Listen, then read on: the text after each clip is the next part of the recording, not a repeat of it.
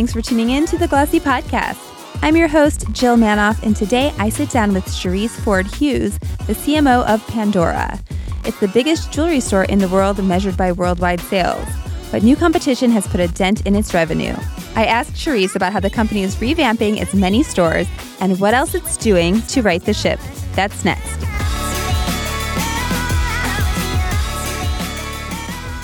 Welcome, Charisse. Hello, how are you? Great. How are you? I'm wonderful. Thank you for having me. Thank you for being here. Excited to dig into Pandora. Super, super excited. Not to be confused with the music. Correct. Pandora Jewelry. How did that happen? were you uh, Long story. Yeah, we actually were first, um, but we were probably not as sophisticated as we needed to be in terms of trademarks. So probably Dang. bummer. Yeah. Well, but I mean, here we sit. Yes. Well, now, okay, we cannot confuse you. So, jewelry. Tell me a little bit about the brand for those who don't know.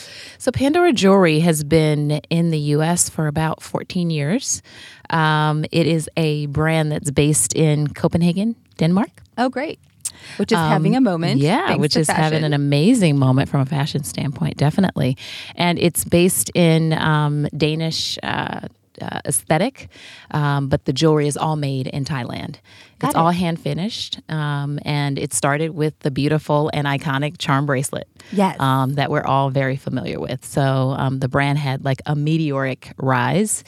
Um, over you know a 10 year period and so now we're kind of recalibrating as we get our footing once again and, and try to reconnect with consumers after having su- such a, a fast growth. Yes. Are you traveling the world all the time? Uh, no, I'm based in the Americas, so I'm traveling the Americas region, um, mostly in the U.S. and Latin America. Um, that's where I spend most of my time traveling, but occasionally I'm in Copenhagen. Yes. Okay, great. I feel like you are in comeback mode. Um, just Katie on my team did a story on you guys recently. I'm going to read it, put you on the spot. Please. Um, it says the company lost 27% of market value followed by an additional 61%. So this was 2017, 2018, and then sales dropped 12% in the first quarter of 2019. So what was happening there? So I mean, as brands, you know, grow really, really fast. So our demand outpaced any sort of marketing or strategy that we ever had. So we didn't really know how we wanted to take the next phase of growth. And I think um, what we've what we've kind of rethought um, because on the way to that growth, we um, we were getting amazing fans that fell in love with the brand and loved the charm bracelet and were, you know, telling stories about their moments and their life through the brand and through the charms. Um, but as consumers um, started to shift person, you know, their uh, desires and their habits, um, we didn't necessarily keep pace in terms of innovation, um, using data and insights to actually inform what consumers wanted. And so, um, because of that, uh, we fell a little bit behind. Um, well, I say we fell a lot behind. Um, and so now we're kind of recalibrating and thinking about you know how is the brand going to be relevant to consumers today what does that look like how do we define ourselves yeah um, so we've been on this journey over the last four months um, to really redefine what the brand is. Got it. And restate the brand's purpose, which is all about giving a voice to people's loves, Got which it. I think is really core to the value proposition that we were always delivering to consumers, but that we weren't necessarily communicating in a very sort of direct and um, in a uh, emotional way. Yes. Um, and so um, that's where we are. And I think uh, it's it's definitely not a you know it's not a slam dunk. There's no silver bullet to get us back to where we need to be. Um, but I think we've started to think about um, the consumer more, put the consumer at the heart of everything that we're doing, yep. using our data and insights um, as well as bringing in some partners and some collaborations to help us get back on track. Okay, great. So, what happened four months ago? Was there a new uh, leader brought in, or was there? So we plan? got a new leader in April. Okay, and he has uh, an amazing background. Uh, he comes from CPG. He was at P&G and uh, Benckiser, and so has a really awesome foundation in branding and marketing, and so understands the value and the importance of brands. Yes. Um, and so uh, he has um, really encouraged us to increase our spend um, so that we're actually appealing to and reaching more consumers especially as we're thinking about this shift in perception. So, when you think about it, Pandora has about a 90% recognition. So, people know Pandora, they know the brand, and they know it as a charm bracelet brand. Yes. And that's not what we're trying to change. What we're cha- trying to change is those associations that may be negative that are related to charms and bracelets and Pandora. And so, in order to do that in a very mass way, we wanted to really invest and increase our investment in marketing. We also started to restate and uh, re articulate the brand purpose around giving a voice to people's loves.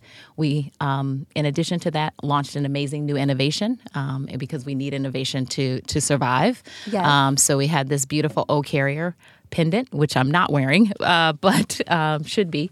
Um, and it's a beautiful way and new expression. Uh, a necklace and pendant that allows us to. Uh, it's a new way to ch- to wear charms. Um, so it's not the charm bracelet, but it's something that's around your neck that you can. That it's it's close to your heart, right? Okay. Um, so it gives you an opportunity to. To wear our charms and collect our charms. okay, great. And then um, lastly, we partnered with some amazing folks to help us tell the story of the brand, um, one of which is Millie Bobby Brown. Yes. Um, and we launched this amazing collection in collaboration with her to really target that Gen Z audience. Um, and the collection is called Pandora Me. Okay. Um, and it is a beautiful collection. It's fun, it's chunky, it's got these really cute charms and earrings um, that all tell the story about Millie and, and her sort of young life, if you Yes. so Gen Z, that seems like a, per, a perfect face of the brand to reach that that customer. Who was your customer prior? Our customer prior was much more of a suburban mom. Um, so, I mean, because the brand started around moments, I mean, you know, if you're a young person, like what moments are you really celebrating necessarily? So, you know, it started as a gifting brand that husbands would give their wives and girlfriends. And so, it's, you know, you're a mom, you are, you know, uh, you know, your parent, your anniversary, those types of gifts. Um, and so it was a bit more of a, you know, 46, 40 to 46 year old consumer. Yes. And so we've worked really hard to diversify the brand beyond that consumer audience because we want to be sustained. You know, we want to be Yeah. around for 20, 30, 40 more years. Yeah, I've, al- I feel like you've always had a kind of uh, a great celebrity face of the brand. I was Shakira at one point. She's having a moment. so yeah, exactly. Amazing one to talk about. Shakira, she was fantastic at the Super Bowl. Yes. and she is super dynamic. She, you know, her heritage um, and her diverse. Um, mindset and her embracing of women and women's causes is made her a perfect fit for Pandora. Got it. So you look Yeah. for powerful women, Yeah, we- a strong following on social. what social matters. Yes. Let's not forget about social. Um, but also, um, it's really important that you, you know, you champion causes. And one of the things about Shakira is that she has a foundation that is all about educating people in her uh, in her home country of Colombia. So um, we wanted uh, people who are truly giving a voice to people's loves, but also caring about. Um, about their community and about the world we live in. Yeah. So you said the new leader came in, um, came very much about um, investing, investing, um, in branding, growth. marketing, building back that love and that passion and that emotion connected to the brand. Yes. Was that both um, in terms of people and in terms of marketing spend? Did you grow your team? What was happening there? Yes, in fact, um, we have been on a journey of uh, really enhancing the team and thinking about data and insights differently. Um, you know, Pandora. You know, being in a relatively smaller market, uh, tier two city is how I like to term Baltimore, which is amazing, and it's it's coming up, but um, certainly. Uh, focused on talent and how we get the right talent. And so we had to broaden our perspective on talent.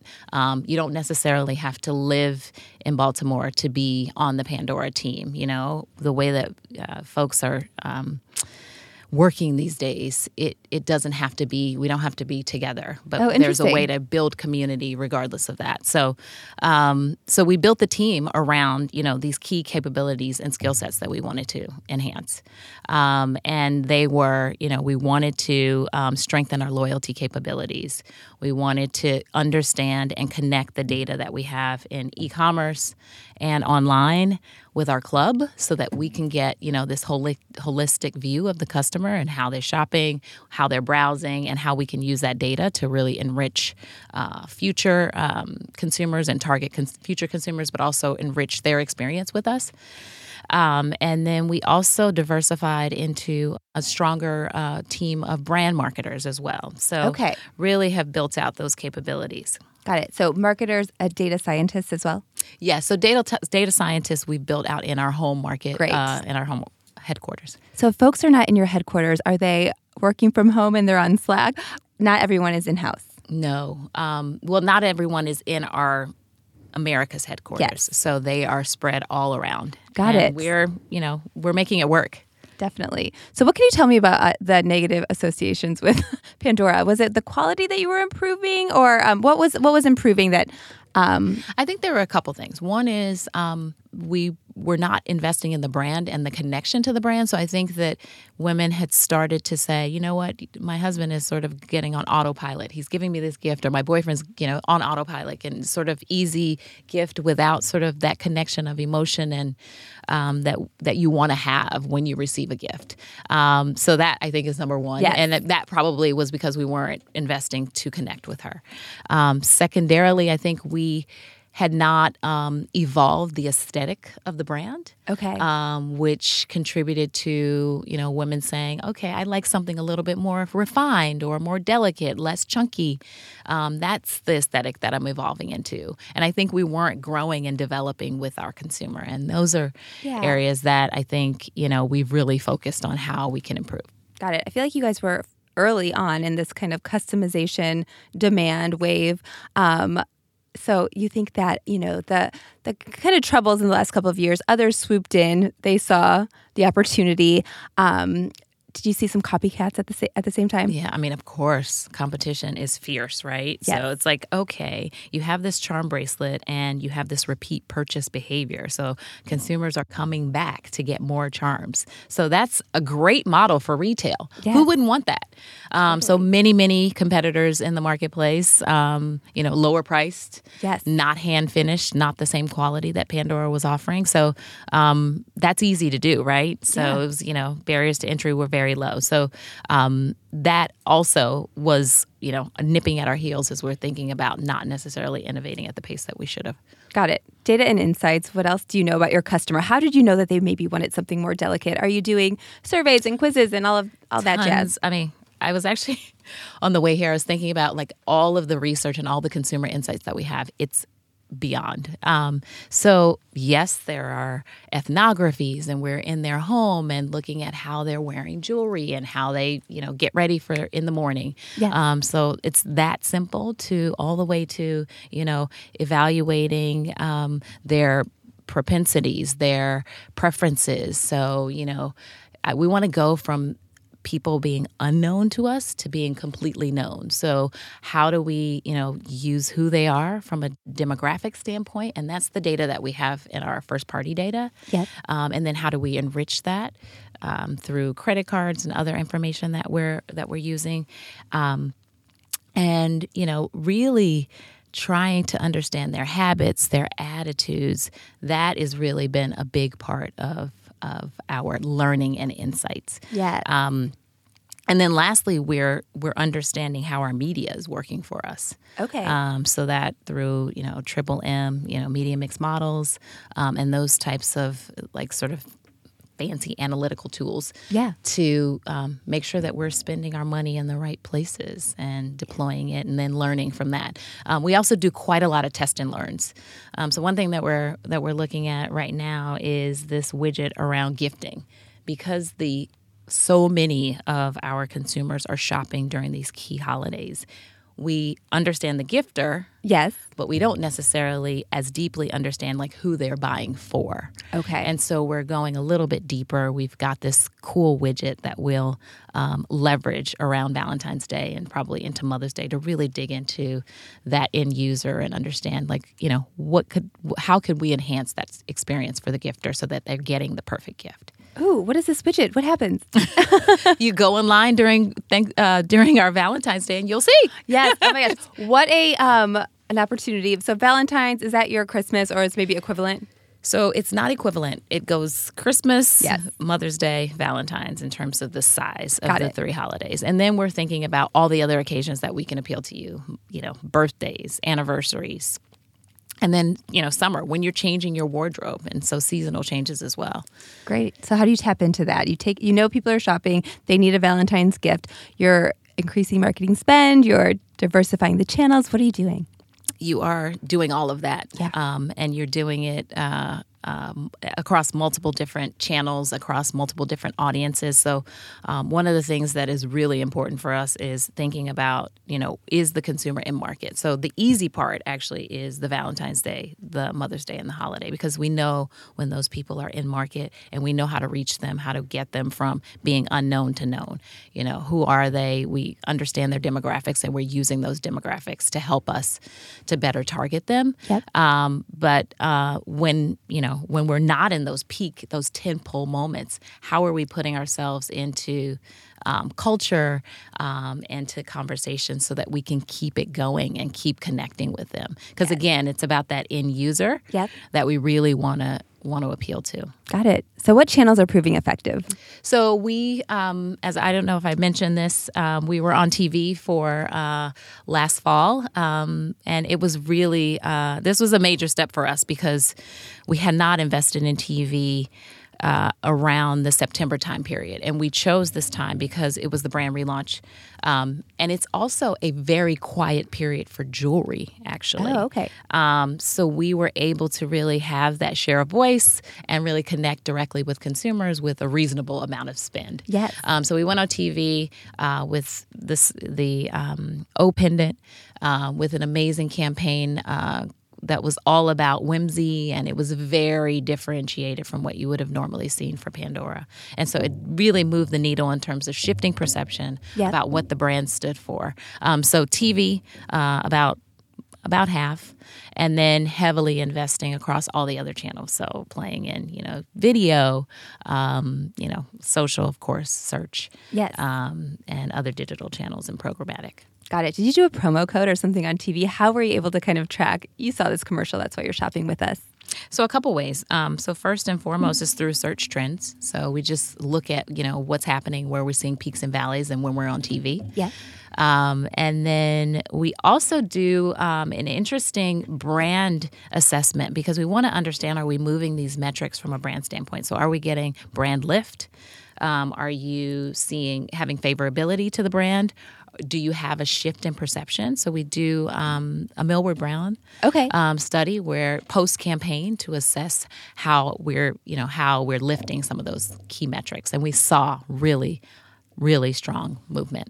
Awesome. We've got to dig into your physical retail, your stores. You've got a lot. How many? We do.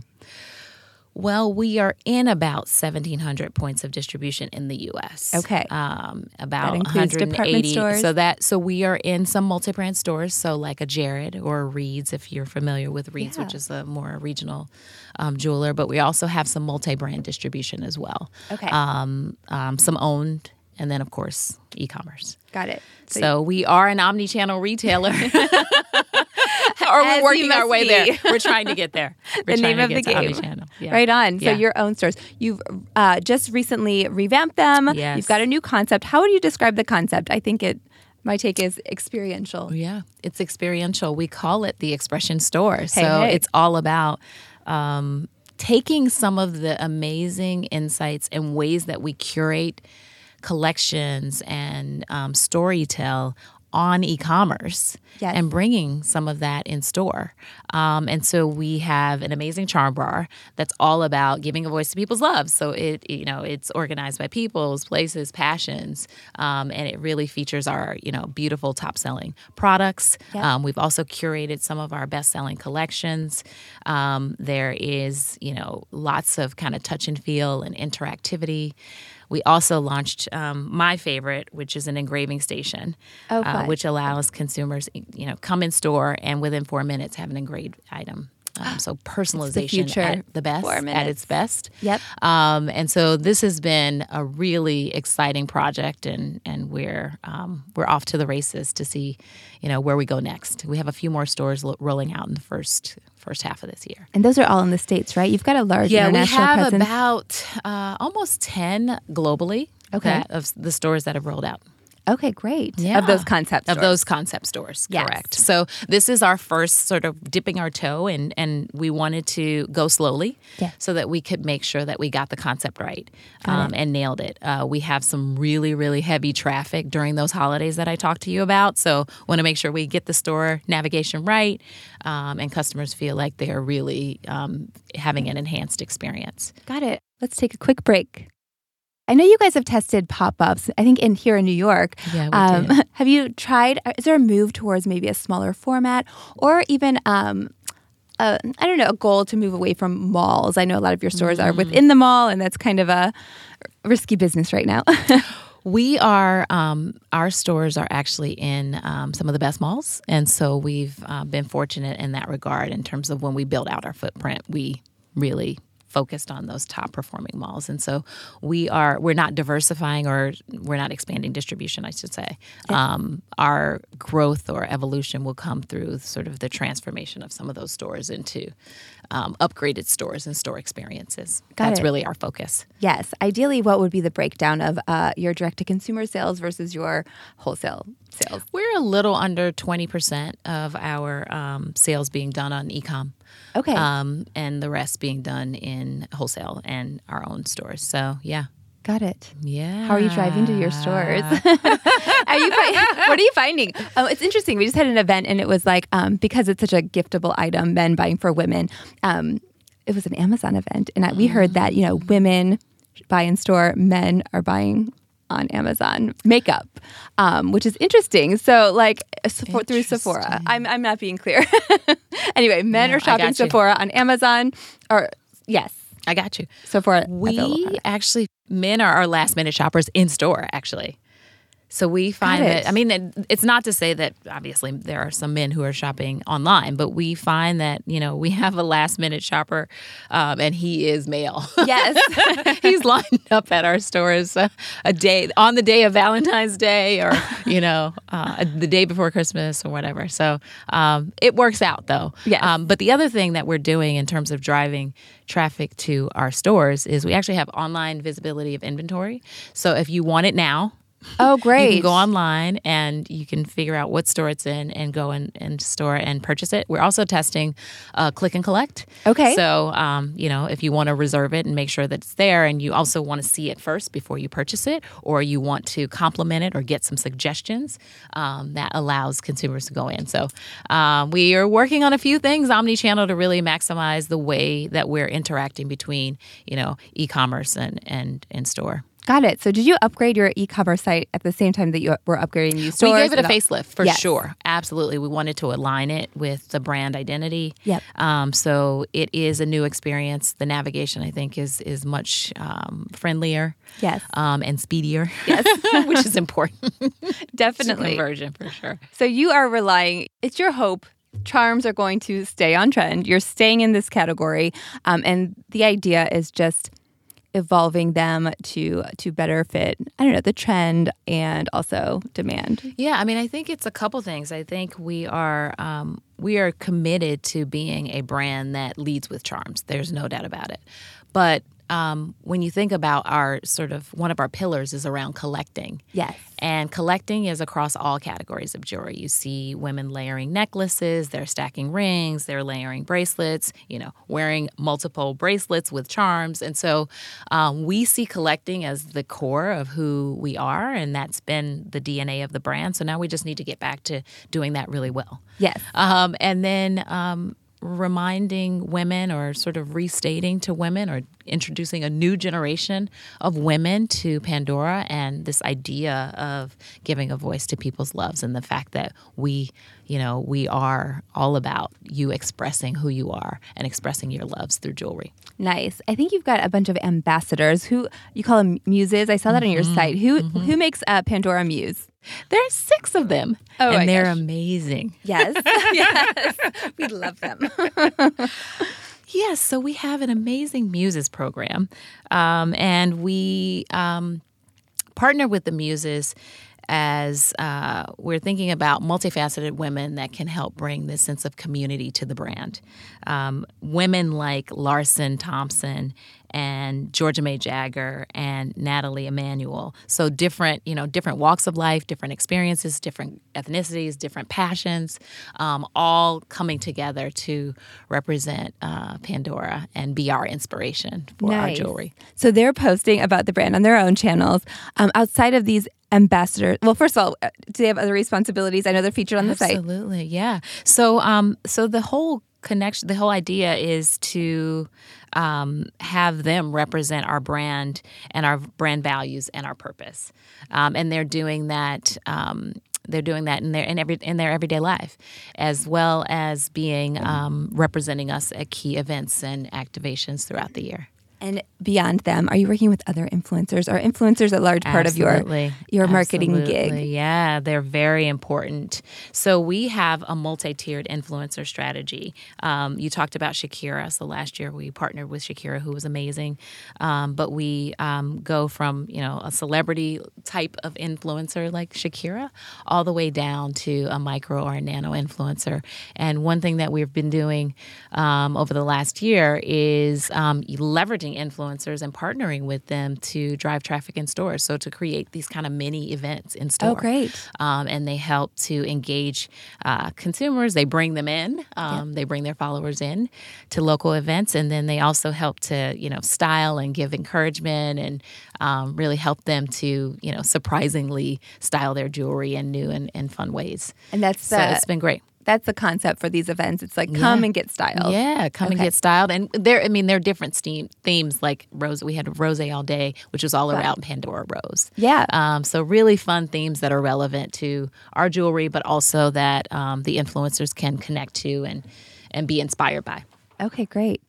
And beyond influencers, ambassadors, Shakira, um, who else makes a, a strong collaborator? Disney was a collaborator, correct? As it still is. Oh yeah, Disney. Why Disney, is at the heart of this brand. I mean, I think Disney, like Disney and Pandora, are like two brands like that are like love partners. Like Yes. we were made in heaven.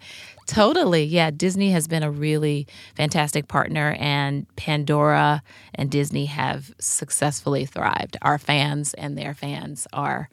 Um, they're connected. I mean, I think it's because of um, the iconic nature of Disney, um, and it makes for collectability. It makes for magical experiences, and there's something really emotional with Disney that resonates really nicely with our consumers, and um, them having a piece of Disney with them, uh, you know, connected to to our our brand and our jewelry. Yes. Are you Yeah. guys? Are your, is your are your pieces sold in Disney parks? Yes, we have some that are still yes. Is that a large channel?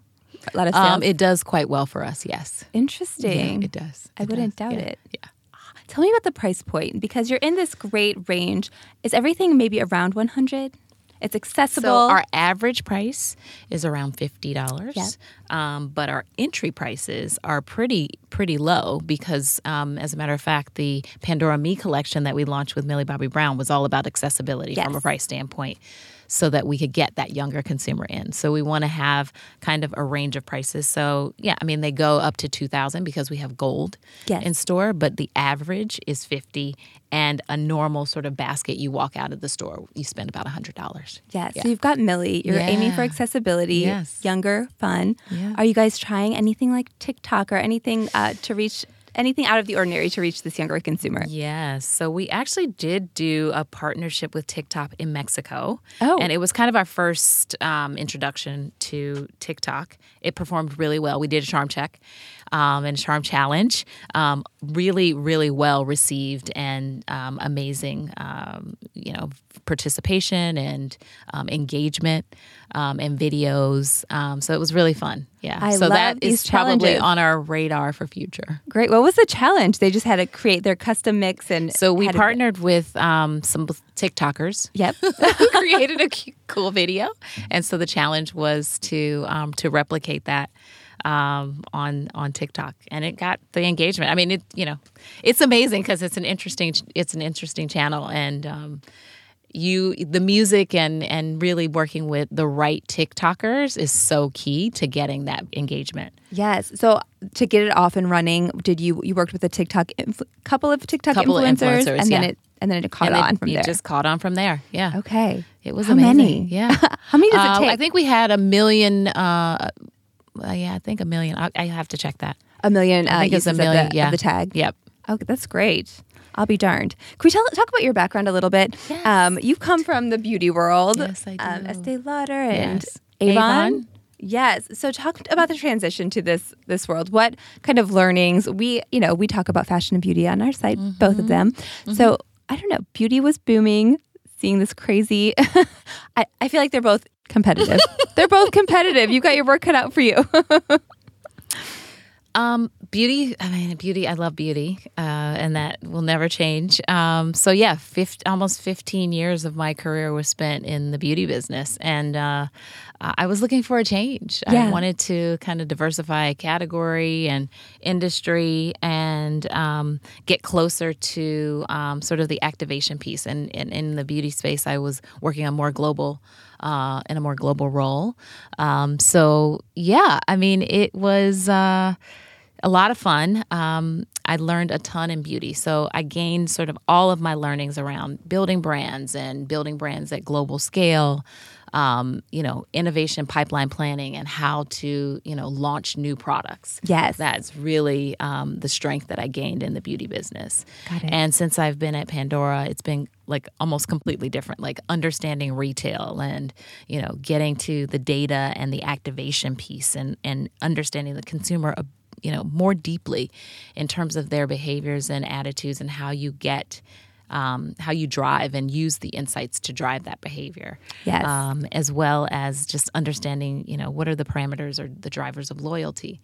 Um, so really thinking about that customer lifetime value versus kind of the the branding piece. So the two together, I think, go really nicely. yes. Um, so having those two skill sets, I think, is is helpful in my career. At the time, was YouTube as um, instrumental or as as much a tool in beauty as it, wa- as it, it was on the on the it was on the tail end of my years there. Yes, Yes. it had started to accelerate quite quickly. yeah. Does that have a Yeah. place for for Pandora? Are you guys on YouTube? Absolutely, we are on YouTube, and you know it's still a lot of how tos. Yeah. In beauty, it's all about you know how to get the you know smoky eye. In you know in YouTube for jewelry, it's you know how do I clean my jewelry, or Yes. how do I style a bracelet, or you know how do I stack a ring, those types of Got things. Are And you we're guys- really focused on making sure we have the right tutorials. Are you guys creating those, or is that through influencers yes, as we well? are. We are. We're creating them. They're through influencers, both. Do you have a large Yeah. content team in house? Um, we partner with agencies, so we have some in house and some externally. Yes. Um, and then, of course, we have custom partnerships that we're doing all the time to make sure that we're staying close to that end consumer that we're trying to connect with. Got it. So. One more thing on sales channels, Instagram. Are you selling on Instagram? Is is checkout part of the Yes, part of the future? Or are you already some- in there? We've done some tests, um, but we haven't decided Yes. what we'll do uh, as it rolls out. So, yeah, TBD. I think it's a question of access versus data. Yes. That's the fundamental, right? Like, do you want the, the consumer to just have a very fast journey or do you want to have the data? Yes. right? So, I think those are the trade offs that we have to make. And um, we're not there yet, but we're still assessing. Uh, and, you know, as a, a brand like ours that's all about changing perceptions and, you know, having people reevaluate who we are, we may. Yes. Let's- Is it the it same that kind of scenario with any wholesale partner? Um, or are partners more uh, these days, they're freer with your data? They'll give you data, they'll you, you kind of have the control. Well, with our wholesale partners that are franchisees, um, we own the data because we are, you know, it's part of the franchise agreement. Yep. Um, but when we have multi brands, it's sort of a different story. The bulk of our business is done through franchise owned Yes. As well as e commerce. So Okay. good news. You've got the we data. get the data. The I data. have to ask you about the loyalty club. Do you call it club the club? Yeah, the club. okay, yes. Tell me about that. How does it work? So the club is um, right now it's um, under reinvention. Yeah. Um, so it is sort of easily joined. You can go and create a club account um, via email uh, or on our website, um, and we want you to tell us a little bit about you, about um, what key occasions you have, you know, your birth date, so that we can engage you around these key moments in your life. Um, I think we have an opportunity to do a lot more, um, and that's what we're exploring right now. So stay tuned for more to come sometime around the back half of this year. Got it. And I have down that you're the third largest jewelry chain. Who are your competitors? Is that still I think legit? we're the first largest. We're the largest. We're Oh. the largest jewelry brand in the world. Got it. Who's Hey, I didn't realize who I'm talking to here. Hey. um, and does largest mean number of stores? What do you mean by that? Uh, sales. Sales. So, yeah, global sales. Who who's number two? Who are your competitors? Oh, I, number they- two is probably Tiffany. Yes. Yeah. How do you maintain that competitive advantage? Honestly, our competitors are are everywhere. are gifters, Yeah. because I mean, there's so many direct to consumer brands. We were just talking about this. You know, you click on one just to explore what they have, and so many, many, many more pop up because it's easy to scale and. Um, so you know, jewelry, small direct to consumer brands. We have you know some of the larger, more established brands, um, as well as anything that's competing for your share of wallet, especially during those key holidays. So you know, it could be flowers, it could be experiences, because we know that um, consumers are really investing in experiences. So it might be a dinner date to you know. You know, some fabulous restaurant that you you know True. you've been wanting to go to, or a weekend away. All the things that would take your dollars away from from Pandora and jewelry. So it's it's vast. yes. Better be ready. Better be ready. Sounds so like you guys are to getting continue to reinvent that value proposition so that people are connecting to it and and feel like a love and a passion for the brand. Got it. So we're at the start of 2020. What can you tell me beyond more concept stores? What's happening? What are the, the goals for the year? So in 2020, we are um, really focused on execution and um, how we execute with excellence, but also how we reignite the relevance of this brand. Um, we are also thinking about how we um, put the brand in some of these key cultural moments. So we have some interesting things coming. It's only February, so I can't really reveal everything. Okay. Um, but there are some fun things coming mid year. Um, uh, continued uh, relationship with Millie, um, as well as uh, the back half of the year. And interestingly, uh, 2020 is um, the 20th anniversary of our charm bracelet. Oh, great. So um, we will have some exciting, uh, exciting innovation as well as uh, fun uh, engagement for our audiences and our consumers in uh, in the late half of the year. Meeting customer where they are, going Meeting them where they are. omni-channel. yeah, You're doing more all the right yeah, things. Yeah, yeah. Well, awesome. Great to hear about it. Thank you, Charisse. Thank you so much. That's all for this episode, which was produced by Pierre Bienaimé. Our theme music is by Otis McDonald. Don't forget that we're offering Glossy Podcast listeners 20% off an annual Glossy Plus membership, giving you unlimited access to fashion and beauty stories. Use the code podcast at checkout. Thanks for listening, and we'll be back next week.